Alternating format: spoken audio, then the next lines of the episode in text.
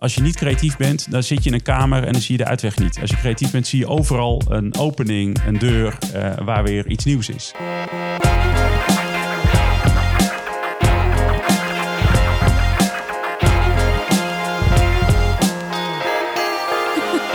This is the brief.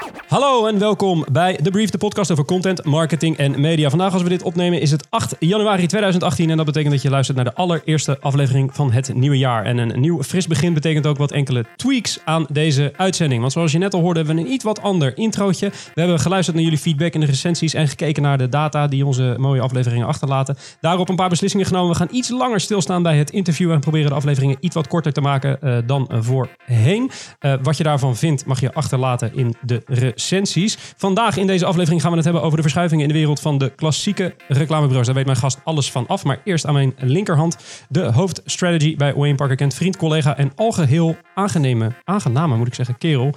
Matthijs Stielman, hoe is het met je? Goed. Ben je het jaar goed begonnen? Uh, lekker rustig. Lekker rustig. Hoe was je jaarwisseling? Was die ook rustig? Die was extreem rustig, ja. Oké, betekent dat dat je er nu met een fabuleus mooi contentstuk van de week komt? Wat, wat is uh, ik heb wel lekker zitten lezen, ja. Tussen het klussen in de babykamer door uh, heb ik ook de, de Wired van afgelopen maand nog gevonden. En daar stond een artikel in over hoe in China iedere persoon teruggebracht wordt tot een driecijferige kredietscore. Um, dat komt omdat in China, zoals we... Het is gezellig gedaan. Ja, het is, uh, het is echt goed.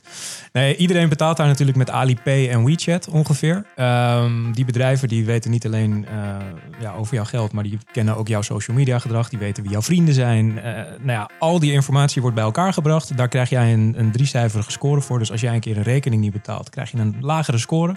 En uh, het risico daarvan is heel erg uh, groot. Want door een lage score kan je bijvoorbeeld geen vliegtickets meer boeken. Uh, bedrijven willen niet meer met je samenwerken. Creditcards worden niet meer uitgegeven. Dus het is echt een, een idioot ding qua privacy. En dat is daar dus nu gewoon aan de gang. En gaat waarschijnlijk in 2020 uh, door het hele land uitgerold worden. Als je dat leest, dan krijg je wel even rillingen. Dit klinkt als een aflevering van Black Mirror. Die ik Letterlijk is dat een aflevering van Black Mirror. En dit is dus nu gewoon gaande. Oké, en als ze dit in Nederland zouden doorvoeren, denk je dat je er goed vanaf komt? Uh, ik, uh, met, met vlag en wimpel kom ik daar doorheen. Kijk eens, en dat voor iemand die net een huis heeft gekocht. Precies. Aan mijn rechterhand zit onze gasten. Uh, begon bij Rap Collins, uh, Ubachs Wisbrun heeft hij gezeten. Publicis Dialog heeft hij gerund als MD. Richtte daarna Lesby Frank op. ging later op in JWT, heeft hij ook gezeten. Is bestuurslid bij de VA 24 Uur Festival. CEO van Ogilvy Amsterdam, Edgar Molenaars. Edgar, hoe is het met je?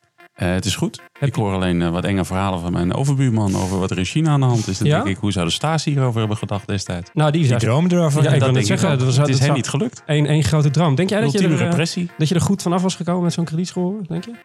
Ik denk het wel. Ja? Ik denk het wel, maar ik zou het alleen niet willen. Dat is iets anders. Nee, Dan zou ik uh... toch recalcitrant zijn en een slechtere score willen hebben. het enige wat je daarvoor hoeft te doen is vrienden te maken met mensen op social media die een slechte score hebben. Dat verlaagt jouw score ah, dus ook weer. Okay. Ik zorg wel even voor een LinkedIn-uitnodiging straks. Fijn, dan fijn. kan je alvast voorbereiden. Uh, is dit de eerste keer dat je de gast bent in een, in een podcast? Uh, dit is de eerste keer, ja. Luister je zelf ja, misschien ook de laatste keer. Uh, nou, ja, het is, het is maar, nou ja, het is maar net of, je dit, of dit gaat bevallen ik, of niet. Ik zal mij beheersen. Oké, okay, helemaal goed. Gaan we nu naar het nieuws en daarna naar het interview.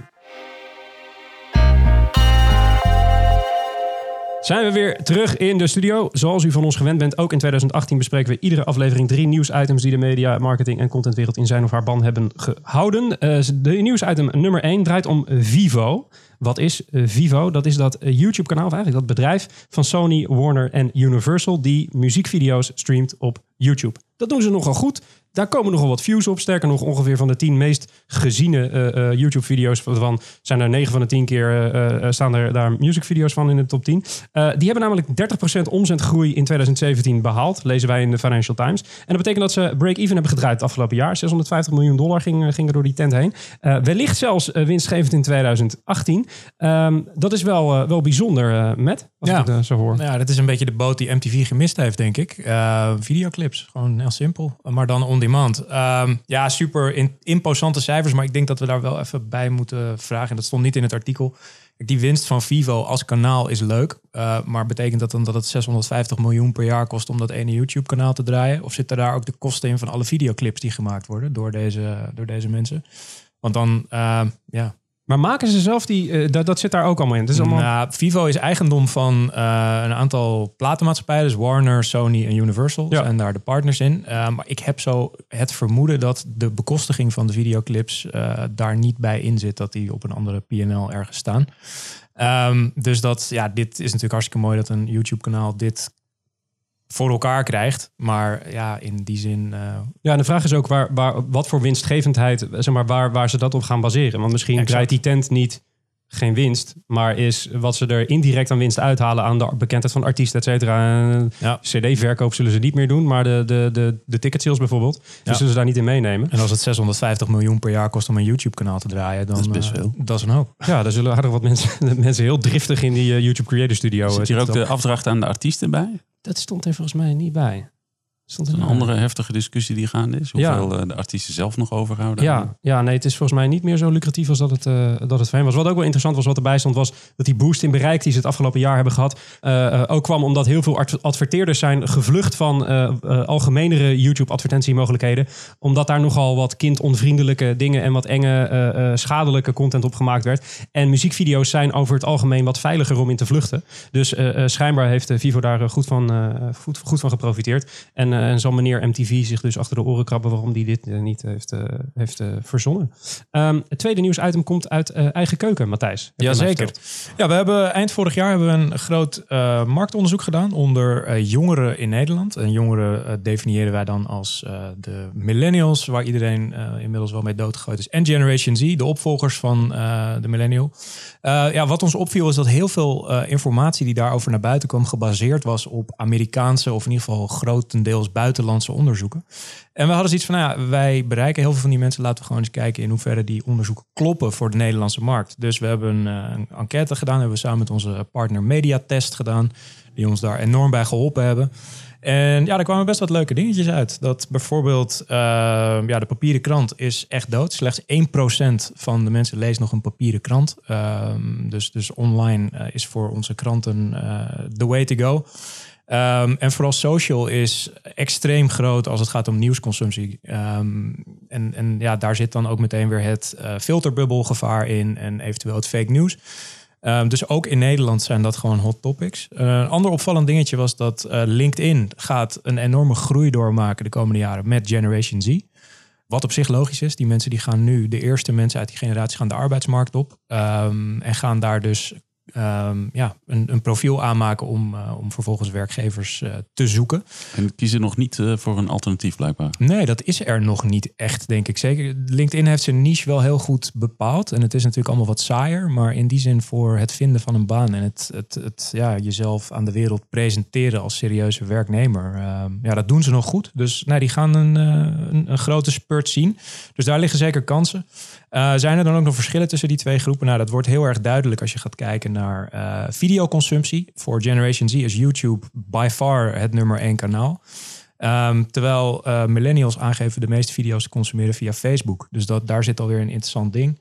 Eh, ja, ehm, Generation Z is Snapchat. Dat is qua foto's en, en sociaal contact gewoon het netwerk. En bij millennials die geven aan dat eh, WhatsApp het grootste netwerk is waarmee zij foto's delen. En ehm, ja, dat vond ik een interessante. Eh, daarnaast hebben we ook nog onderzocht wat het emotioneel doet met, ja, met de mensen. En daar kwam ook uit, en dat was wel enigszins een shock, dat 30% van de vrouwen zich wel eens depressief voelt na het gebruik van social media. En dat zijn wel heftige cijfers. eh, zeker als je bedenkt dat bijna 100% eh, ja, gewoon social media dagelijks meerdere keren gebruikt. En dat was in beide groepen, Generation Z en Millennial. Zowel bij de millennials als bij Generation Dus Z. staat erbij welke berichten tot die eh, depressieve gevoelens leiden? Of? Nee, dat hebben we nog, nog niet onderzocht. Maar dat zijn wel dingen waar we, waar we verder op kunnen gaan. Wat je wel ziet bij die doelgroep is dat ze heel erg... eh, het, ze vinden het heel erg belangrijk wat anderen van hun vinden. Dat zie je ook bijvoorbeeld in de hoeveelheid selfies en dat soort dingen die ze posten. En ja, daar zijn allemaal wel correlaties eh, te leggen tussen, tussen dat gedrag. Dus dat zijn wel eh, ja, heftige dingen. Het hele rapport kan je downloaden via de site. Die staat in de show notes. De URL is veel te lang om hier op te noemen. Maar eh, gratis te downloaden. Dus als je het interessant vindt, doe dat zeker. Cool. Nou, binnenkort hebben we uh, ook iemand die helemaal diep in de Snapchat marketing uh, zit, hebben we te gast. Dus dan zullen we ongetwijfeld even checken of jij je onderzoek goed hebt uitgevoerd. Matthijs Stielman. Spannend. Het laatste nieuwsuitem van deze eerste aflevering van 2018 draait om Renault. Want wat heeft Renault gedaan? die hebben 40% gekocht van mediabedrijf Challenges Group. Dat is een Franse publisher. En die doen onder andere economische en historische media merken. Maken ze websites voornamelijk. maar daar hebben ze dus 50, 40% belang in, ingenomen. Het nieuws komt al vanuit december, maar we vonden dit op zich wel uh, opvallend. Waarom hebben ze dit dan gedaan? Want Renault maakt natuurlijk auto's. Waarom kopen ze dan een mediabedrijf? Nou, de, de reden waarom ze dit hebben gedaan, al, al dus de, de, de pers, uh, het persbericht op, uh, bij, Renault zelf, is dat ze content willen maken om exclusief in zelfrijdende auto's te gaan laten consumeren. En dan uh, in specifiek in een robottaxi, robotaxi moet ik zeggen. Uh, en dat is op zich wel slim, uh, al dus Renault zelf, want Europeanen zitten gemiddeld zo'n twee uur per dag in de auto van en naar werk. Um, ze, ze mikken op ongeveer over vijf jaar dat ze de eerste autonome auto's op de weg hebben. Um, maar ik vond het wel een interessante verschuiving, of een soort van interessante move. Dus dat, dat, dat automerken mediamerken gaan worden. Ik weet dat uh, Tesla, waar jij veel, met veel bewondering naar kijkt, met weet ik persoonlijk, uh, dat die uh, al een eigen muziekdienst hebben ze, ja. volgens mij. Dat ze die uit. Ja, volgens mij volledig geïntegreerd in hun auto's zit een eigen muziekservice à la Spotify en, en dat soort dingen. Ja. Wat een beetje, ja, kan je je vraagtekens bijzetten of je dan weer een aparte service moet bedenken. Maar het is natuurlijk wel waar het heen gaat. Kijk, het nieuwe scherm en, en denk ik een van de belangrijkste schermen die je straks hebt in een wereld waarin we allemaal een zelfrijdend autootje hebben. Uh, is het scherm wat in je auto zit dan, denk ik. Dus uh, ja, dat, dat, kan wel eens een, een, groot ding worden. Ja, dan zou het dus straks kunnen zijn dat, dat het media-aanbod in een auto uh, een verkoopargument of een koopargument zou kunnen worden. Voor ja. Je. Ja, en daarom zie je natuurlijk ook dat Apple en Google daar al vuistdiep in zitten qua Google, wat is het, Android Car en Apple CarPlay. Ja. dus, dus de strijd om het scherm in de auto is eigenlijk al een beetje begonnen. Ja. En, ja, gaat alleen nog maar heftiger worden. Edgar, hoe, hoe zie jij dit? Zie, je dit uh, hoe, hoe, hoe, kijk je naar zo'n overname aan? Zo'n zo'n autobedrijf dat ineens in de media... Nou, ik ben het een beetje met jou eens. Dat, uh, het lijkt erop dat er, uh, dat er een poging wordt gedaan om iets te bedenken wat er al is. Dus in het geval van een muziekstreamingdienst in de auto, denk ik, ja, je hebt Spotify, maak daar gebruik van. Of verbeter dat. Of, of zorg ervoor dat jouw content in ieder geval zo bijzonder is dat ik het via Spotify wil luisteren. Waarom zou je een eigen kanaal gaan ontwikkelen, zo zie ik het in dit geval, naast een kanaal dat al, dat, dat al geaccepteerd is door, uh, door de doelgroep. Het wiel opnieuw uitvinden. Nou ja, dat is een mooie woordspeling in het geval van een autofabrikant. Ja. In het geval van Renault misschien een verstandige. Andersom is misschien de, uh, een, een, technologie- of mediabedrijf dat weer een auto gaat maken. Neem zo'n de geruchten die rondom Apple en hun auto draaien. Dat lijkt me dan een meer wat logischere Lijkt mij ook. Ja. Move. Goed, we gaan, het, uh, we, gaan het, uh, we gaan het zien. Over vijf jaar volgens Renault rijden we dus allemaal niet meer. Maar uh, kunnen we gewoon le lekker achterover Ray Donovan kijken bijvoorbeeld. We, kunnen, we kunnen een keer een podcast doen vanuit een zelfrijdende auto. Ja, ja, nou dat lijkt me best wel een... Ik heb dus, ik dacht, ik, ik, ik, ik, ik onze CEO Slaven Mandis, die is hier heilig van overtuigd dat wij allemaal straks video gaan consumeren in zelfrijdende auto's. En toen stelde ik me hard op de vraag af, what about wagenziekte? En toen moest hij heel hard lachen, want toen zei hij, daar, daar, daar verzinnen ze vast wel iets op. Maar dat vond ik wel een ding, want ik, ik hoef alleen maar drie seconden naar mijn horloge te kijken wat ik niet draag. En ik ben ook kotsmisselijk achter in een auto. Uh, als ik daar een hele aflevering van, uh, van Californication mee door moet zitten, dan uh, dat gaat niet goed komen. Maar goed, er is een ongetwijfeld een technische oplossing voor zijn. We dwalen af. Um, heeft u nou iets gehoord in, deze, in dit nieuwsoverzicht? Of gaat u iets horen in het komende interview waarvan u denkt, ah, dat is interessant, daar wil ik meer over weten. Dan hebben we dat staan op een pagina, die noemen we de show notes. Dat zijn alle referenties en verwijzingen die wij doen in deze aflevering staan daar op een rijtje. Die vind je op wayneparkerkent.com slash podcast. Of het linkje in de beschrijving van deze aflevering. Dat betekent dat we aan het einde zijn gekomen van het nieuwsoverzicht. Dan gaan we nu naar het interview. Maar eerst even dit. Deze podcast is een initiatief van Wayne Parker Kent. En bij Wayne Parker Kent zijn we altijd op zoek naar talenten die ons kunnen versterken. De openstaande vacature van deze week is Head of Video. Kijk voor alle vacatures op wayneparkerkent.com jobs of klik op het linkje in de show notes van deze aflevering. Bent u weer terug bij ons in de studio. We introduceerden hem net al Edgar Molenaar, CEO van Ogilvy Amsterdam. Eerste vraag Edgar, hoe gaat het bij Ogilvy Amsterdam? Gaat het goed? Het gaat goed bij Ogilvy. Ogilvy ik kom maar niet eens met mijn eigen bureau. het gaat goed bij Ogilvy Amsterdam. Heel goed zelfs. Ja? Ja. En, uh, on, niet ontevreden over het afgelopen jaar. En uh, kijken uit naar 2018, wat we daar allemaal gaan doen, gaan verbeteren. En nog meer aan de behoeften van onze klanten gaan, uh, ja. Voorzien. Als je, als je eh, kijkt naar, naar de bureauwereld en dan met name de klassieke eh, bureaus, hoe, hoe onderscheidt Ogilvy zich globally van de rest? Wat, wat, is, wat, wat is iets wat jullie doen wat, eh, wat een DDB of een, of een TBA niet doet? Nou, de, de, de onmiddellijke wedervraag zou ik willen stellen. eh, dat is wat, wat is de klassieke bureauwereld? Eh, ik weet wat eh, klassieke muziek is. En dat, eh, Nou, daar moet je maar van houden. De, de, eh, ehm, hoe wij het, want wij zijn natuurlijk een, eh, een specialistisch bureau, zeg ik dat mooi? Ja, hartstikke mooi. Eh, ehm, eh, hoe, wij, hoe wij de klassieke bureaus zijn, zijn de bureaus die de, de, de big ideas maken voor de hele grote merken. Dus dan hebben we het over de, de DDB, Ogilvy, JWT, TBA, die grote tenten, NS5. Nou, ik denk dat er niet per se sprake is dat wij iets anders, beter of succesvoller doen dan, eh, dan DDB of TBA. Ik denk dat we in die zin allemaal in hetzelfde segment eh, opereren. En de een doet het op een onderdeel beter dan de ander. Eh, ik denk dat we allemaal op de juiste manier creativiteit proberen aan te wenden om succesvolle merken te bouwen of merken succesvoller te laten zijn. En je zou kunnen zeggen, is dat nou zoveel anders dan wat je noemt? Wij zijn een eh, specialistisch bureau. Ik denk dat jullie in zekere zin hetzelfde doen. Alleen begeven jullie je misschien op een iets ander terrein. Of is de mediumtype keuze iets anders. Of de invulling daarvan iets anders. De manier van werken iets anders.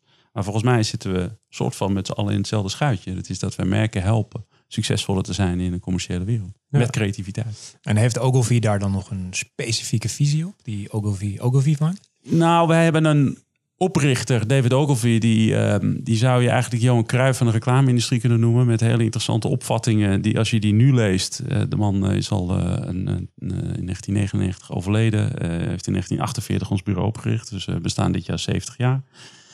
En als je die uitspraken nu nog leest, omdat ja, bijna tijdloos, nou, zijn eigenlijk tijdloos, dan zie je hem zeggen, ja, die man eh, die snapte het wel.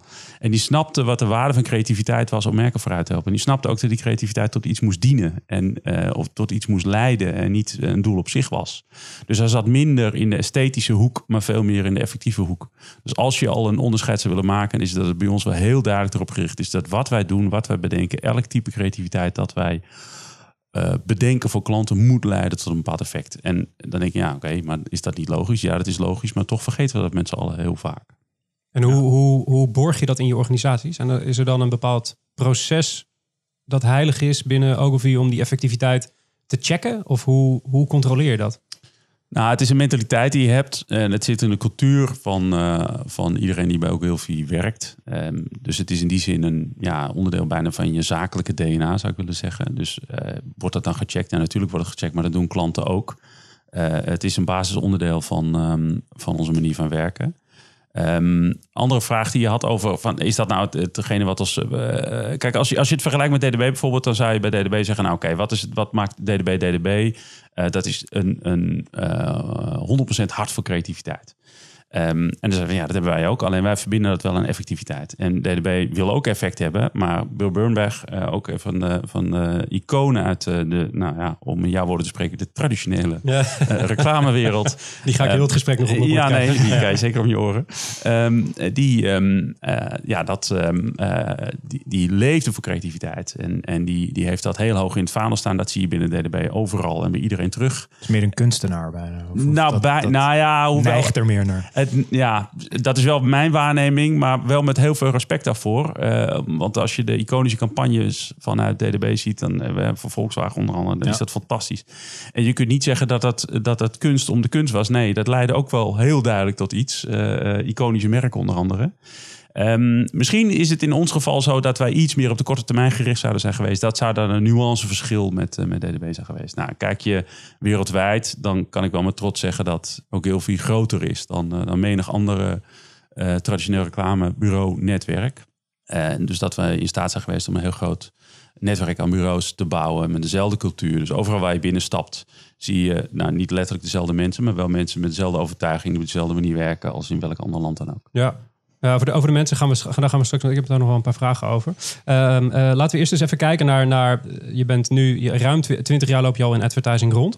Eh, je hebt. eh, nou, Ja, ga nu door op de traditionele. Je ja, ja, ja, ja, ik, ga, ik ga gewoon net zo lang door totdat je gaat toegeven dat ik gelijk heb. Eh, een hele lange aflevering dit. Ehm, eh, als je kijkt naar de afgelopen, de ruim de- die afgelopen 20 jaar, wat, wat heb je eh, het meest zien veranderen in advertising?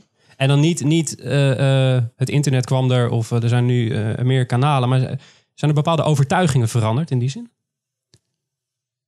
Nou, wat ik heb zien veranderen heeft niet zozeer met internet als, um, als uh, uh, mediumtype of kanaal te maken, als wel de gevolgen daarvan. En de gevolgen daarvan zijn um, een extreme fragmentatie uh, in, in de totale industrie. Dus het gaat veel verder dan de opkomst van, van internet. En de complete fragmentatie die we zien, die vind je terug in het, in het aantal partijen dat zich begeeft op deze markt. Uh, het heeft zijn effect gehad op hoe klanten naar, naar het vak kijken en hoe zij denken dat hun merk succesvoller kan zijn en wat ze daarvoor nodig hebben. Het heeft te maken met een extreme versnippering ook in geld en in budgetten. En uiteindelijk heeft dat ook niet per se positieve gevolgen voor iedereen. Uh, ik denk dat, dat, uh, dat het ook helaas heel veel negatieve gevolgen heeft. Dus de grootste verandering die ik heb gezien de afgelopen twintig jaar heeft te maken met die versnippering. Um, en als gevolg van die versnippering denk ik ook dat er minder aandacht is voor creativiteit als belangrijkste kern om tot iets te komen. Zonder creativiteit wordt alles voorspelbaar. En met voorspelbaarheid kom je geen stap verder. En het aandeel creativiteit in de totale keten is mijn waarneming wordt steeds kleiner. Dat heeft weer met die fragmentatie te maken. En dat is de grootste verandering. Dus fragmentatie als oorzaak en de gevolgen daarvan uh, grijpen best diep in. En je, en je zei, die, die fragmentatie heeft ook uh, effect op de opvatting die een klant heeft over wat goed is. Uh, hoe kan je daar iets verder op doorgaan? Wat, wat, hoe, in, in hoeverre, wat, wat is de opvatting van de klant nu dan, in jouw optiek? Nou, de opvatting van de klant is, zoals je dat in heel veel industrieën ziet, dat het geduld om tot iets te komen weg is. En dat het effect van iets veel sneller uh, moet komen dan dat eigenlijk realistisch is. Dus de behoefte aan snelheid op alle vlakken uh, is extreem toegenomen. En dat is op sommige vlakken is dat absoluut terecht. Dingen gaan ook sneller uh, door, door technologie en dergelijke, maar sommige dingen nu eenmaal niet. Uh, dus het geduld is er niet. Dus het zorgt ervoor dat, um, dat de effecten die verwacht worden, dat die al bij de eerste beste campagne of de eerste beste uiting er moeten zijn. Zijn die er niet, dan is het net zo makkelijk, wordt van tafel geveegd, dan moet er weer iets nieuws komen. Ja, en dat is nu niet van uh, opa vertelt vanuit de traditionele industrie. Uh, vroeger was het allemaal beter. Natuurlijk niet. Er zijn heel veel dingen zijn nu vele malen beter dan dat het was. Maar er zijn ook een aantal dingen die we niet los moeten laten. En dus dat sommige dingen nu eenmaal wel zorgvuldig moeten. En ook uh, dat we met z'n allen het geduld moeten opbrengen om tot iets te komen. Merk, merk je daar dat als je dit... Ik kan me voorstellen dat als je dit, dit moet je verdedigen tegenover een klant. Is, is, zijn dat gesprekken waar je een klant uiteindelijk wel in meekrijgt? Of, of zwicht je uiteindelijk wel onder die tijdsdruk en uh, die gehaastheid? Ik denk dat ze met z'n allen bottomline toch snel zwichten voor die tijdsdruk. Ja, en dat dat ook wel moet. En uh, hoe paradoxaal het ook klinkt, in zekere zin ook gezond is. Het heeft geen zin om eindeloos op te blijven staan en als roepende in de woestijn te zeggen van joh, we moeten met z'n allen meer tijd nemen. Dingen moeten sneller. Een consument is ook ongeduldig geworden. Dus ik begrijp ook dat, dat uh, klanten en opdrachtgevers uh, zelf ongeduldiger zijn geworden. Dus je moet erin mee. En er is alleen een beperking aan in hoeverre je erin mee kunt gaan. Het, menselijke brein hebben we toch echt wel nodig om tot creativiteit te komen. Technologie is een heel handig hulpmiddel en zijn we ook in grote mate van afhankelijk. Maar technologie is nog niet in staat om nieuwe dingen te bedenken. Ondanks alle stappen die gezet zijn in artificial intelligence, komen er nog weinig vernieuwende of creatieve vondsten of ideeën vanuit uh, technologie. Dat zijn nog steeds de mensen en de mens heeft zijn beperking. Geloof je, geloof je wel daar, uh, dit is een interessante uh, punt, die, die rol van AI in creatieve processen. Ik als, als creatief ben er heilig van overtuigd dat een robot nooit zal kunnen, creatief gezien, wat het menselijk brein kan. Maar goed, dat is wel een beetje, dan verdedig ik, verdedig ik mijn eigen salarisstrook. Dus ik snap dat ik een beetje gekleurd ben in de discussie. Maar hoe, hoe denk je dat het uiteindelijk wel gaat gebeuren?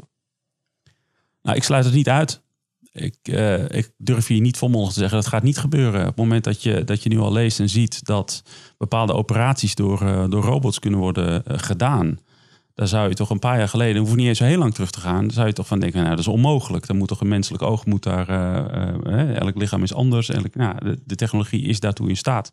Dat is nog geen creativiteit in de manier, op de manier zoals wij het kennen. maar het is wel een zeer fijnmazige letterlijke operatie die moet plaatsvinden, waarvan met z'n allen dachten dat alleen het menselijk brein daartoe in staat zou zijn geweest. Nou, dan is het denk ik niet zo moeilijk voor te stellen dat artificial intelligence ook in staat zou moeten zijn om door verbanden die geanalyseerd worden, op creatieve ideeën te komen, die in essentie misschien niet zo creatief zijn, want ze komen voort vanuit data-analyse, maar voor de afnemer of voor de consumenten wel eens nieuw voelen, want die kennen die data-analyse. Nee, exact. Maar daardoor loop je wel het risico. Dat hebben ze volgens mij wel eens bij Google ook getest van, oké, okay, uh, je voedt tien keer een verkeerde foto van een kat erin en vervolgens denkt dat AI uh, dat een, een tuinstoel ook een kat is.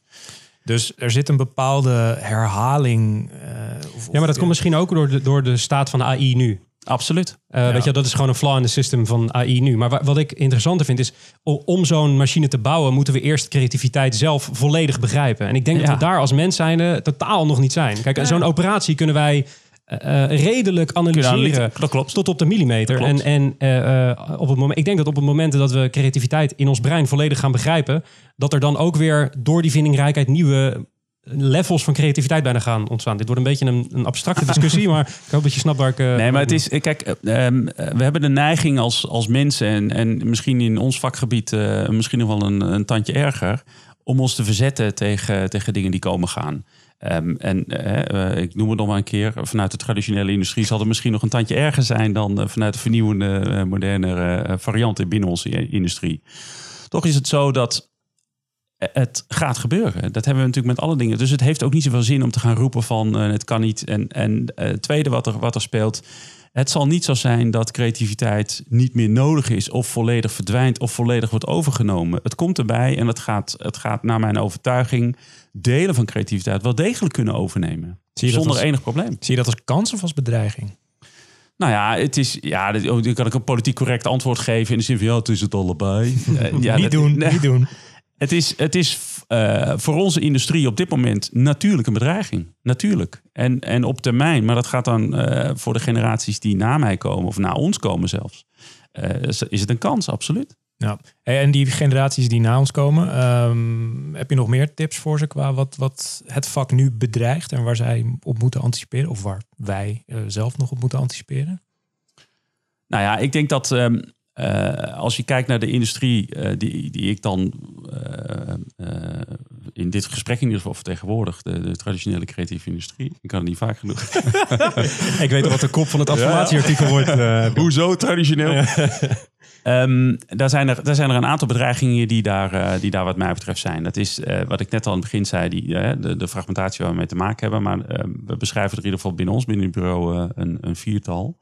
Ehm, eh, ene is, ehm, eerste is de, de toegenomen snelheid waar ik het net al over had. Dingen moeten sneller, het heeft geen zin om je daar tegen te verzetten.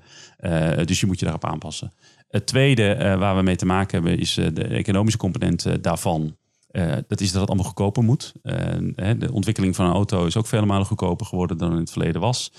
En dat is ook de verwachting vanuit opdrachtgevers naar ons toe. Dat is niet de enige reden. De andere reden is dat er gewoon sprake is van prijzendruk. Eh, dus de waarde van wat wij toevoegen wordt kennelijk onvoldoende erkend. En daardoor is er prijsdruk. Een simpel economisch principe. Het derde waar we mee te maken hebben is dat ehm, concurrentie eh, eigenlijk uit, eh, uit alle hoeken kan komen. Het is in het geval van, van een bureau, een groot internationaal bureau, kun je gedisrupt worden, om het, om het maar modern uit te drukken, door, eh, door een team van freelancers. Dat kan een reële alternatief zijn voor opdrachtgevers voor iets wat wij doen. Eh, dus dat is, dat is dan een concurrentie die heel erg dichtbij ligt. Maar concurrentie eh, komt ook eh, vanuit, in ons geval, de management consultants, de KPMG's, de Deloitte's van deze wereld, die onze industrie aan het betreden zijn. Of aan de andere kant de mediabureaus die, die creativiteit kunnen aanbieden aan klanten en dat ook geloofwaardig weten te maken. Dat zijn belangrijke bedreigingen waar wij als industrie mee, mee te maken hebben. Ehm, en dat vraagt om antwoorden. En die antwoorden die, ehm, die is iedereen voor zichzelf aan het bedenken en aan het uitvinden. Eh, niemand heeft de wijsheid daarin in pacht. Iedereen past zijn werkwijze aan, is een bureau opnieuw aan het uitvinden.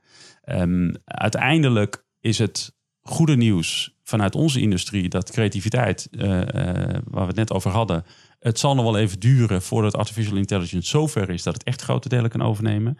Eh, en dan ga ik ervan uit dat ze daartoe in staat zijn. Nou, ook als je de gedachtegang volgt dat ze daar nooit toe in staat, vind ik ook goed. Ehm, het blijft belangrijk. En het is, een, het is een, eigenlijk stiekem een ondergeschoven kindje.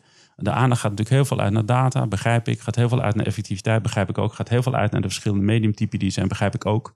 Maar een groot verschil wordt nog steeds en in toenemende mate is mijn voorspelling gemaakt door creativiteit. Dat is natuurlijk wel extreem verschoven de afgelopen jaren, toch? Dat, dat voorheen was, was eh, nou ja, laat zeggen, was het 50-50 qua data en, en creativiteit.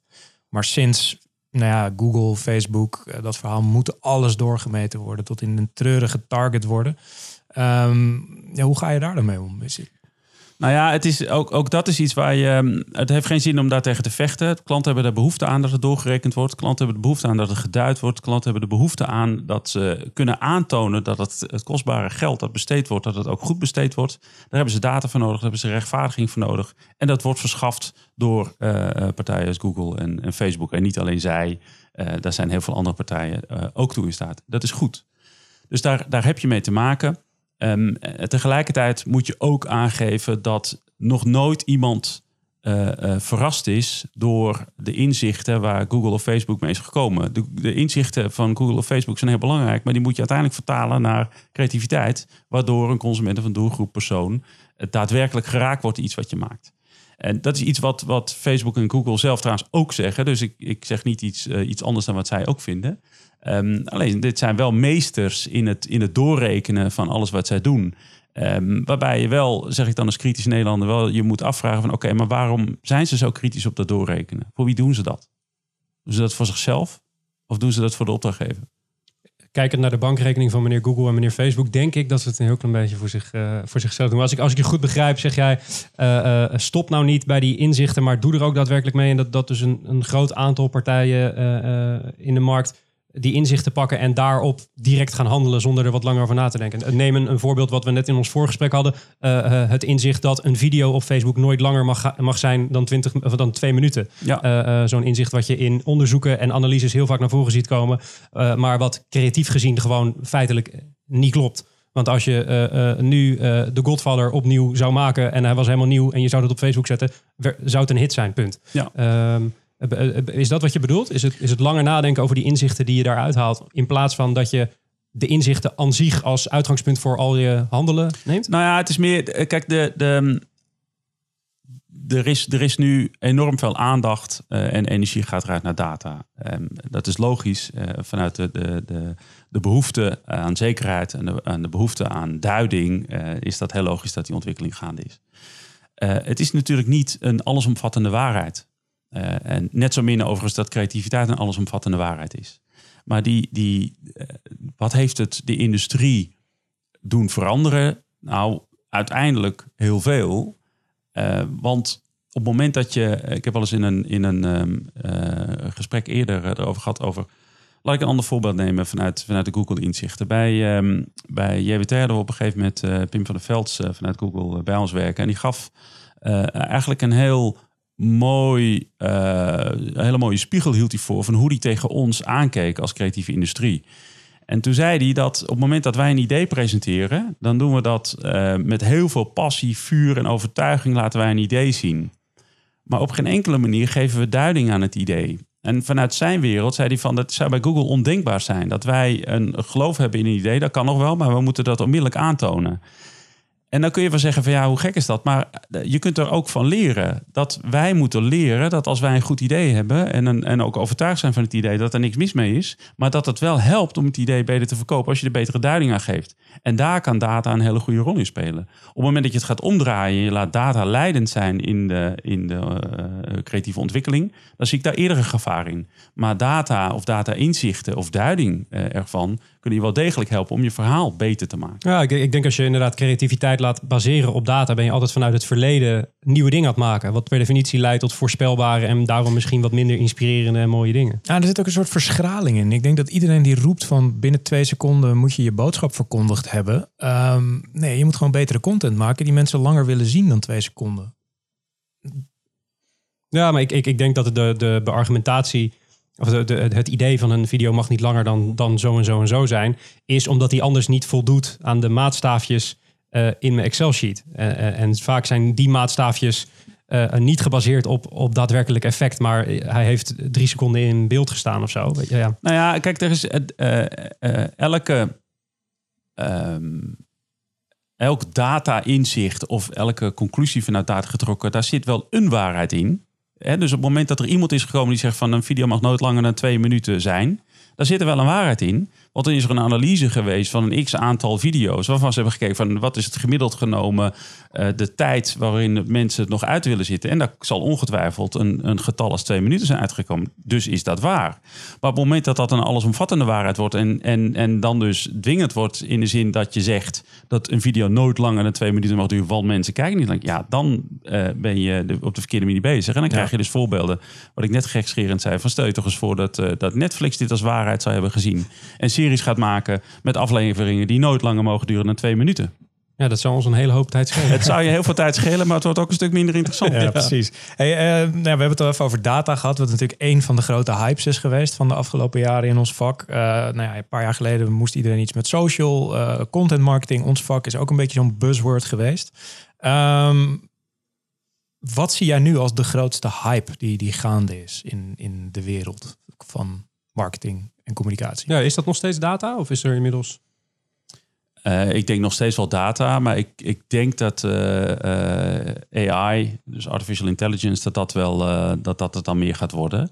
Ehm, maar de, de, je had het net over content marketing. Wat ik interessant erin vind, van, maar wat bedoelen mensen daar dan mee? Wat is dan content marketing? Ja, ik denk dat dat de perfecte wedervraag is die je altijd moet stellen. Het is eigenlijk natuurlijk totale onzin. Matthijs, go. Helemaal niet. Nee, eh, nee, maar dat, kijk, wat is content marketing? Dat is ook hoe wij het, het, het verkopen. Volgens mij heb je Dus- marketing. Ja, nou ja, kijk, marketing zie ik altijd als een, als een product maken waar mensen op zitten te wachten. Dat is vrij simpel uitgelegd. Maar in content marketing, dat is een, een, een filosofie die je als bedrijf moet gaan volgen. En die, ja, de gedachte achter die filosofie is maak eh, in plaats van eh, commercials die je mensen door de strot duwt, content die ze graag willen lezen. En dat is heel kort door de bocht en daar kunnen we veel langer over praten. Ehm, maar dat vergt wel een bepaalde eh, vasthoudendheid op deze visie, zeg maar. En, en dat, inderdaad, wat jij ook zegt, dat regel je niet eh, binnen twee weken, wat soms wel de vraag is. Nee, de, de content marketing is een, ehm, eh, je zegt het terecht, het is een soort hype geworden. en het is een, een het werd op een gegeven moment een buzzword. We moeten allemaal naar content marketing. En krijg je allerlei congressen over content marketing. Ik denk, ja, content marketing. eh, je hebt marketing en binnen marketing kun je een aantal sporen bewandelen om ervoor te zorgen dat jouw merk of je, je organisatie op de juiste manier van A naar B beweegt. Daarin kun je keuzes maken. En een van de keuzes zou bijvoorbeeld kunnen zijn dat je minder uitgaat van het eh, klassieke model van het door de strot douwen van, eh, van producten of diensten via de klassieke manier van, van reclame maken. En je kiest ervoor om, om content te maken die meer engaging is, waar mensen er liever naar willen kijken. Dat is een methode. Ehm, maar je zou tegelijkertijd kunnen zeggen, nou, het is nou, niet dat jij dat suggereert overigens, maar het is ook niet de enige methode, want er zijn nog heel veel eh, businessmodellen waarin je met het klassieke model van het door de strot eh, douwen, spreekwoordelijk gezegd, eh, heel succesvol kunt zijn Ja. en niet zo succesvol bent met slechte manier van content marketing. Kruidvat. Of, nou, om er een voorbeeld te Ja. noemen. Ja. Ja. maar het is ook heel vaak complementair aan Heel elkaar. interessante en goede winkelformule. Ja, ja. Ja. Nou, je kunt het een inzetten om het ander te versterken. En, en op die manier ehm, ja, werkt het ook allemaal heel goed samen. Ehm, maar ja, dat, zien wij ook een beetje. Dat inderdaad wat jij terecht aan de kaak stelt, is inderdaad dat, dat het heel vaak niet duidelijk is wat het nou eigenlijk is en wat men ermee bedoelt. Nee, en, en als je zegt van wat is nou eh, de, de, het grote gevaar waar we mee te maken hebben. Je zei net van ja, oké, binnen twee seconden moet, je, hè, moet het eh, interessant genoeg zijn om, eh, om de boodschap over te brengen. Eh, dat, is, dat is aan de ene kant waar, aan de andere kant is niet waar. En het is waar als je eh, bijvoorbeeld eh, in gedachten neemt hoe je zelf scrolt op Facebook.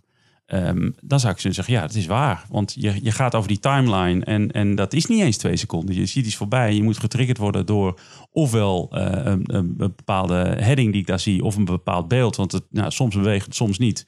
En dat bepaalt of ik er wel of niet naar ga kijken. En op het moment dat ik er voorbij eh, scroll, is het klaar en over. En heb je die kans alweer gemist. Dus daar klopt het weer wel. Ja. En, en aan heel veel eh, andere kanten klopt het weer niet. Want je kunt inderdaad soms als mensen wel in een, in een lean forward eh, methode eh, eigenlijk of een lean forward houding naar je merk kijken. Om in jouw voorbeeld te blijven, bijvoorbeeld bij content marketing. Nou, dan kan het wel minuten duren voordat je echt het punt maakt. Er is helemaal niks mis mee.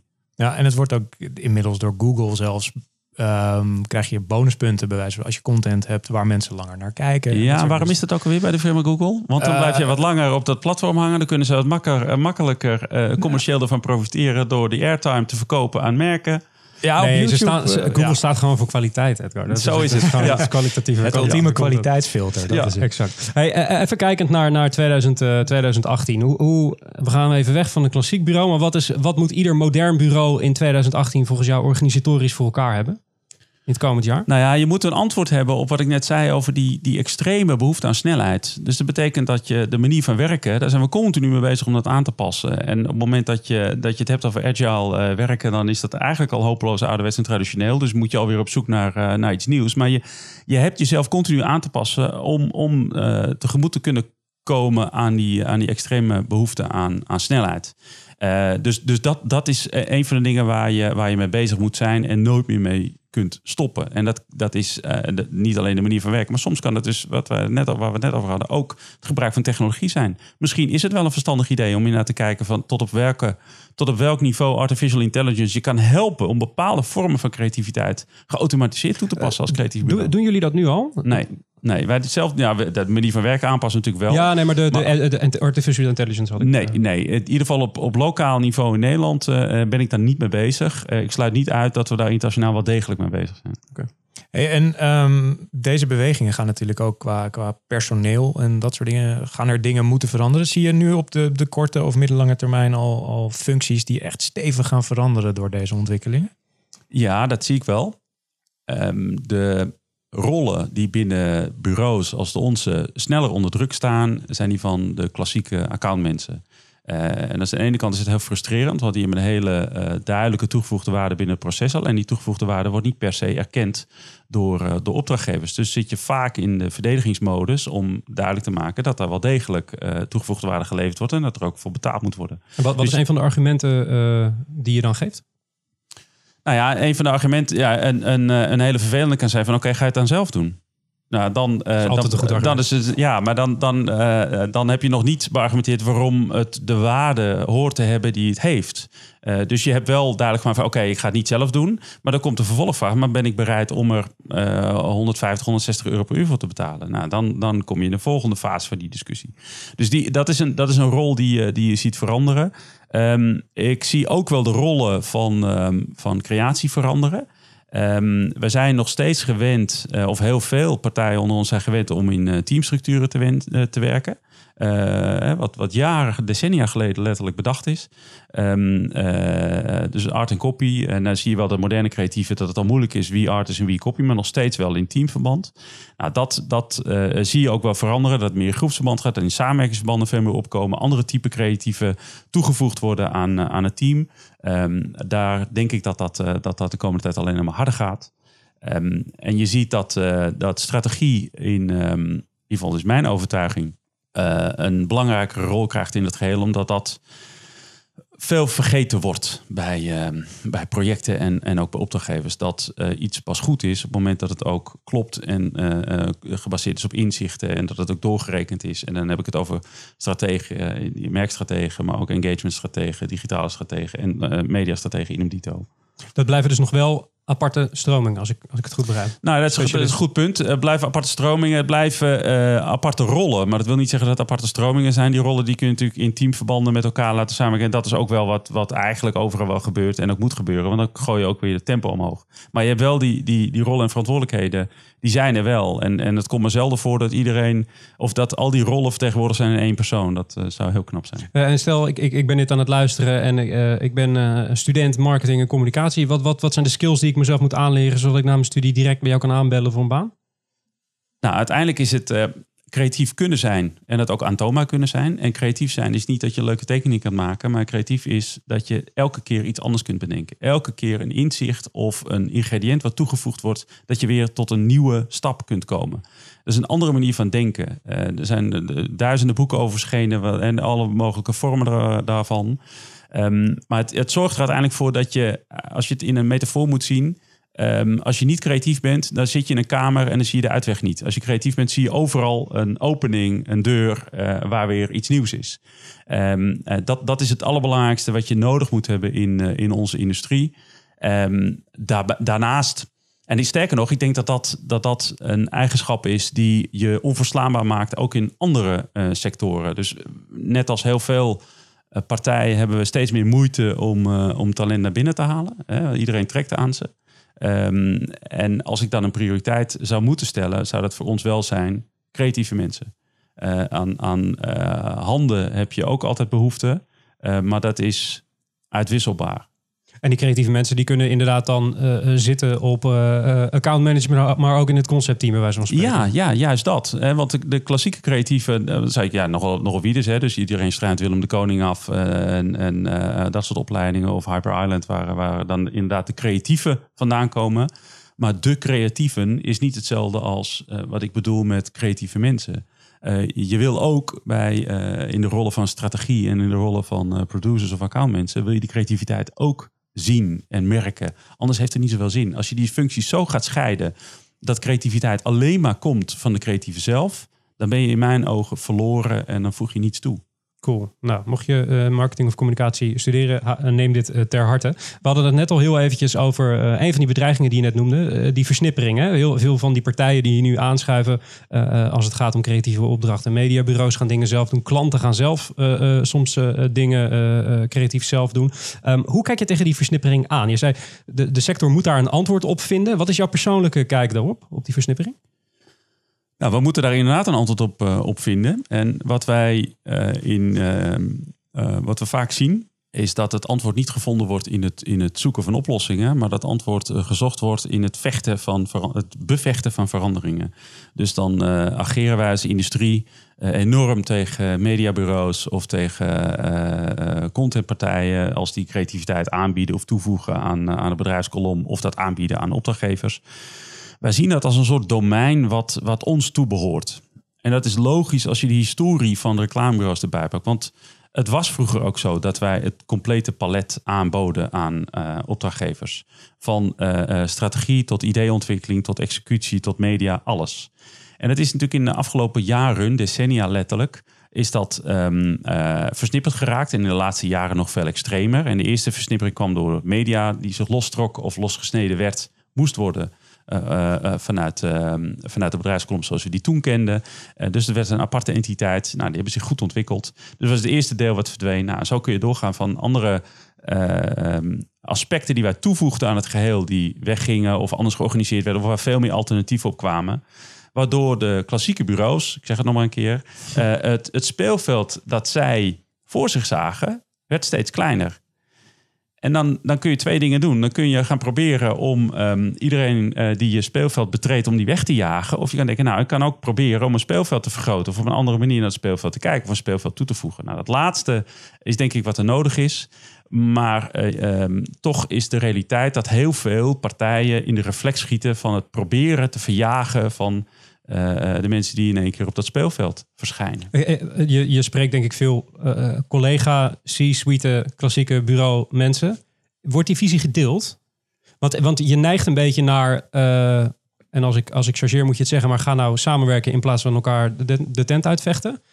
Is dit, is dit een, een gedachte die gedeeld wordt onder de leidinggevende heren in de industrie? Ja, ik kan, niet, ik kan niet voor al mijn collega's spreken. Er zijn zeker eh, eh, collega's van mij die, eh, die dat absoluut zullen delen en dat ook, en dat ook proberen of ook al doen en, en ehm, eh, samenwerkingen opzetten. Ehm, de vraag is of het genoeg is. De vraag is ook of het, of het met, altijd met de juiste intenties gebeurt of met de juiste snelheid. Eh, mijn oproep is eigenlijk aan, aan alle eh, bureaus in, in onze sector. Dus eh, in feite alle, alle VA-leden, zoals we het kunnen noemen, maar ook de DDA-leden. Maar die doen het van nature al wat beter dan, dan de, de klassiekere bureaus. Ehm, ga versneld op zoek naar die samenwerkingen. eh, want dat speelveld wordt niet organisch groter. Dat wordt alleen maar groter op het moment dat je die samenwerking beter voor elkaar gaat krijgen. En dat raakt ook het punt waar we het net over hadden van wat moet je nou binnen je organisatie doen. Je kunt dat alleen voor elkaar krijgen als je ook intern ervoor zorgt dat samenwerking en het kunnen samenwerken, dat dat de default wordt. Als je mensen daartoe in staat zijn, dan kun je ook makkelijker met andere partijen. Als je alleen maar roept van ja, we willen best samenwerken, maar uiteindelijk zijn je eigen mensen onvoldoende ingericht of geëquipeerd om dat te kunnen en dat ook te willen, dan is het bijvoorbeeld kansloos. En, en jullie zijn onderdeel van, van nou ja, een van de grootste, of misschien wel het grootste media-conglomeraat eh, WPP. Eh, hoe makkelijk is het? Enerzijds is de uitdaging om dat dus binnen Ogilvy alleen voor elkaar te krijgen, maar het lijkt me nog veel moeilijker om dat voor die hele groep voor elkaar te boksen. Of zie ik dat verkeerd? Ehm, nee, ik denk niet dat je dat verkeerd ziet. Dat is inderdaad eh, moeilijk. Uh, zoals jullie ongetwijfeld hebben begrepen, is dat wij uh, als alle WPP-entiteiten in, in Nederland, ik geloof alleen de Greenhouse Group uitgezonderd, naar één en hetzelfde pand gaan van, van WPP aan, aan de Amstel. Een, eh, een beweging die ik van harte toejuich. Uh, waar ook allerlei sentimenten leefden en misschien nog steeds wel leven. Van ja, maar hoe zit het dan met je eigen identiteit? En kun je die nog wel vasthouden? En wat als er uh, klanten in het pand staan en die moeten eigenlijk bij JWT of bij Gray zijn? Is dat niet heel erg moeilijk? Het zijn allemaal praktische bezwaren die op de lange termijn helemaal geen stand houden. Um, ik denk dat deze beweging, en die is in dit geval intern vanuit WPP, om die samenwerking intern al voor elkaar te krijgen want als je alle WPP-entiteiten bij elkaar optelt, dan kom je eigenlijk weer bij het punt wat ik eerder maakte. Uh, namelijk een, een bureaugroep of een, een conglomeratie aan bedrijven en specialisten dat in staat is om aantoonbaar en ook succesvol een merk van A naar B te krijgen. Van uh, strategie tot uh, creatieve executie, tot ideeontwikkeling, tot media-executie, tot mediastrategie, alles. Dus de versnippering die ontstaan is in de afgelopen decennia en waar heel veel partijen bij zijn gekomen, wordt eigenlijk met deze beweging vanuit WPP omgekeerd weer ongedaan gemaakt. Althans, dat zou wat mij betreft het verre punt zijn. Het is een strategisch voordeel eigenlijk. Dat als je een bepaalde discipline nodig hebt voor een bepaalde klant, dan kan je binnen hetzelfde gebouw een clubje mensen erbij betrekken. Nou ja, als je kijkt, als je kijkt naar wat wij als WPP-bedrijven in Nederland, voor wie we allemaal werken, dan volgens onze topman Sir Martin Sorrell hebben we meer dan 50% marktaandeel. Dat zal hij uh, in, in geld uitdrukken, uh, hem kennende. Maar uh, maakt me dan even niet uit. Maar in ieder geval hebben we een groot deel van, van de Nederlandse opdrachtgevers... zit bij één of enkele WPP-bedrijven. Dan denk je, oké, maar dan is het eigenlijk best wel gek... dat we dat al niet eerder met elkaar voor elkaar hebben gekregen. En hoe komt dat? Dat is uiteindelijk ook een interne reden. We hebben het zelf laten ontstaan, en we als in WPP dat het allemaal aparte entiteiten zijn geworden met aparte PNL's. Dus kun je afvragen van wat was het belang om die samenwerking op te zoeken? Want iedereen was bezig met zijn eigen PNL te verdedigen. Nou, dat is, als je nu een, een bureau zou beginnen, dan zou je toch niet zo opzetten? Nee.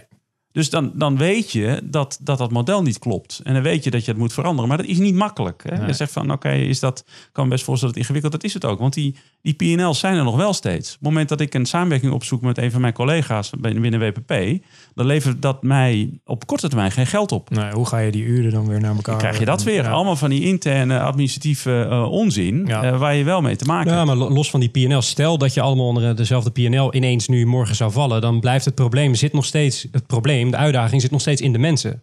Want iemand van uh, Ogilvy voelt zich Ogilvy. Die gaat, die, die, als, hij met, als ik de uh, chef uh, creatief ben van, van Ogilvy, wil ik het beter doen dan JWT. En dan kan die wel op papier mijn collega zijn. Maar dat, dat is zo'n cultuurding dat, dat krijg je er niet zo 1, 2, 3 uit. Dat krijg je niet 1, 2, 3 uit. Maar ook daarvan zeg ik, oké, okay, stel, hè, de, we hadden het net over Google. In 2013 was ik op zo'n uh, op zo'n summit daar. En, en ik, ik, werd getriggerd door een opmerking die ze daar maakten. Dat is natuurlijk een gigant. Ja, als je die cijfers hoort, dan val je achterover. Het is ook bijna onmisselijk van te worden. Hoeveel geld daar verdiend wordt. Dat je denkt, hey, dus even een ander puntje dat ik zou willen maken van... moeten we daar niet wat beter naar kijken? Maar oké, okay, uh, buitengewoon succesvol. En toch Diezelfde firma Google had het erover, het kan morgen afgelopen zijn. Morgen kunnen er twee mensen in een garage zijn die een nieuw model hebben wat vele malen beter is. En dat geldt natuurlijk in ons geval ook. We kunnen wel zeggen, ja, het is moeilijk en het is allemaal ingewikkeld. Het kan morgen afgelopen zijn. Er kan morgen een partij zijn, of meerdere partijen, en niet letterlijk morgen, als, maar wel als in snel, die het dus wel voor elkaar krijgt. Dus hoezo laten wij ons tegenhouden door dit soort eigenlijk onzin? ja. ja. Ja, hey, over uh, uh, de dag van gisteren en de dag van morgen. Uh, terugkijkend op het afgelopen jaar, waar ben je het meest trots op? Nou, waar ik het meest trots op ben, dat heeft te maken met die agenda waar ik het net over had, over die veranderagenda en de samenwerkingen die ik probeer op te zoeken vanuit Ogilvy met, met partijen in Nederland om het voor beide partijen beter te maken. Daar ben ik het meest, kan ik niet al te veel over zeggen, maar um, daar ben ik het meest trots op. En het geeft ook de meeste energie omdat het aan de ene kant een moeilijke weg is. En op het moment dat je het voor elkaar krijgt, dan zie je wel van hé, hey, ja, zie je wel, er is, een, er is een basis voor, er is behoefte aan. Het brengt beide partijen verder. Dus daar ben ik het eigenlijk het meest trots op. En um, waar ik ook heel trots op ben, is, um, is eigenlijk het proces wat we met Rabobank aan doormaken zijn en de veranderingen die dat weer heeft gegeven. En er is een hoop gezegd en, uh, geschreven over, over die hele situatie. En uh, dat, dat is heftig geweest, ook voor ons overigens. Als ik nu zie waar wij als bureau mee bezig zijn. De manier waarop wij met elkaar intern werken. En de manier waarop wij met onze partners werken die wij bij ons getrokken hebben. Dus eigenlijk op een kleiner niveau waar ik het net over had, over die samenwerking opzoeken. Dan ben ik daar heel erg trots op. Uh, en ik hoop dat, um, dat het zich ook op de juiste manier vertaalt naar, uh, naar het werk dat er uiteindelijk uit gaat komen. Dat in ons geval komt dat in februari komt de eerste grote campagne uit waarin wij op die manier naar buiten zullen treden. Um, maar goed, dat is een, dat is een uitkomst. Uh, gek genoeg is dat nog niet eens het belangrijkste. Ik vind in dit geval het proces uh, uh, heeft mij in ieder geval heel veel geleerd en ook heel veel energie gegeven. Waar, waar, kijk je naar uit in 2018? Is dat dan die volgende stap? Nee, dat, en 2008 ja ook. Maar ik kijk zelf het meeste uit naar onze verhuizing. naar, naar, dat, naar dat pand in, in, in Rivierstaten aan Amstel. Uh, en naar wat dat gaat brengen. En, en natuurlijk, hè, uh, je zei terecht van dat zal niet makkelijk zijn. Nee, het zal ook niet makkelijk zijn. En met sommige partijen vind je nu al meteen een samenwerking. En met andere partijen zie je dat het best moeilijk gaat. Omdat het ja, ofwel niet klikt, of dat je andere opvattingen hebt, of dat het uh, te ingewikkeld, wat voor reden dan ook. Dus het zal echt wel wat, wat teweeg brengen. En toch heb ik daar wel de meeste zin in. Omdat het de meest logische weg is naar, naar de toekomst toe. Spannend. Wanneer ga je? Uh, we moeten in oktober gaan, maar er, er zijn wat geruchten over uh, een lichte vertraging. Oké, okay, nou dan kunnen, we, dan kunnen we elkaar de hand schudden, want hier uh, gaan we in april verhuizen. Maar dat, dat kan ook zomaar mei zijn. Kan ook zomaar, zo, kunnen we ook tegelijkertijd kunnen we samen vrachtwagen huren. Ja. Zo, zo makkelijk. Edgar, we hebben altijd een vaste afsluitende vraag van dit interview, want we zijn aan het einde gekomen. Wat is de beste content die je de afgelopen tijd hebt gezien? En een tijd mag je heel breed opvatten. Nou, ik had... Um, um, onze collega's van, uh, van NS5 uh, hebben mij uh, wel wat verrast, positief verrast het afgelopen jaar. En onder andere met de Evert-campagne. Um, ze hebben het heel goed gedaan bij de webbies. Ik weet niet of je daar iets van, van hebt meegekregen. Dat vind ik wel heel knap, want dat is een bureau dat zichzelf, mag ik vanuit de buitenkant concluderen, op een goede manier heeft veranderd op een aantal vlakken. Terwijl ze anderzijds soms ook nog buitengewoon goed in staat zijn om uh, klassieke reclame op een manier te maken dat ik daar best uh, geamuseerd naar wil kijken. En in dat voorbeeld uh, zou ik NS willen noemen. Als je dan toch een televisieprogramma aan het kijken bent en dat wordt hinderlijk onderbroken door wat wij reclame noemen, dan is het toch altijd prettiger dat je naar iets zit te kijken. Nou, dat vond ik toch wel leuk. En, en eigenlijk zijn die commercials van NS zo klassiek als je maar kunt noemen met muziek, een klassieke film, uh, een klassiek uh, of een liefdesverhaal of een, uh, of een in ieder geval van die twee oudjes. die naar Parijs gaan. Ja, ja, ja, en ja, ik word daar wel heel vrolijk van. En ik, ja, zo kan het, zo kan het gelukkig ook nog steeds. Storytelling in 30 storytelling seconden. in 30 seconden. we hebben binnen ook heel veel ook een aantal prachtige voorbeelden van, van storytelling op een hele goede manier. Dat kan nog steeds. Dat is zeker niet dood. Um, maar tegelijkertijd zijn voorbeelden als Evert. Um, uh, zijn er ook. Uh, en dat is storytelling op een wat modernere manier. En dat spreekt me dan weer aan, omdat het een link heeft met de Tweede Wereldoorlog, wat ik een zeer belangrijk onderwerp vind, dat we dat nog steeds blijven belichten op de juiste manier. Prachtig. Edgar, dankjewel voor je komst naar de studio. Viel het mee, viel het tegen? Ik vond het hartstikke leuk. Kijk, dat is het, we gaan er even door. Dat is, het, dat is het goede antwoord. Dat betekent dat we aan het einde zijn gekomen van deze aflevering. Matthijs Stielman, bedankt voor je komst. Heel graag gedaan. Heb je er zin gehad? Zeker weten. Ben je klaar voor de rest van 2018? Uh, ja, jij weet wat er aan zit te komen natuurlijk. Ja, hetzelfde, dus, uh, als, hetzelfde als bij mij. Ja, er komt een, uh, komt een klein Matthijsje aan. dus het wordt een spannend jaar, maar ik heb er zin in. We kijken er naar uit. Dat betekent dat we dus aan het einde zijn gekomen. Mocht je deze aflevering nou tof gevonden, vinden, vonden, abonneer je dan. Dat kan via het knopje in de app waar je deze luistert. Kan ook via Soundcloud, via eigenlijk iedere grote podcast-app zitten we ook in. Stuur je door naar je collega's. En uh, mocht je het nieuwe formatje, wat we nu dus hebben, het wat aangepaste formatje, mocht je daar op- of aanmerkingen uh, uh, hebben, dan mail ons eventjes op podcast.wayneparkerkent.com of laat een recensie achter in de iTunes Store. De brief wordt zoals iedere aflevering gemaakt door de agency. Dat is het content marketingbureau van Wayne Parker Kent. Onze mediapartners bedanken we ook nog eens een adformatie in BNR Nieuwsradio. Productie is zoals iedere aflevering en ook in 2018 in de handen van de onvolprezen Kevin Eiken. Die heeft geen microfoon, maar die gaat wel wat zeggen. En de redactie wordt gedaan zoals iedere aflevering in 2018 door Sven Alakopsa. Die heeft geen microfoon, die gaat wel wat zeggen. De volgende aflevering hebben we Diana Jansen te gast. Dat is de directeur van DDMA. En dan gaan we het hebben over het magische toverwoord GDPR. Dat wordt heel spannend, dat wordt fantastisch. Tot dan over twee weken. Mijn naam was Mark Schoones. Tot de volgende keer en de beste wensen.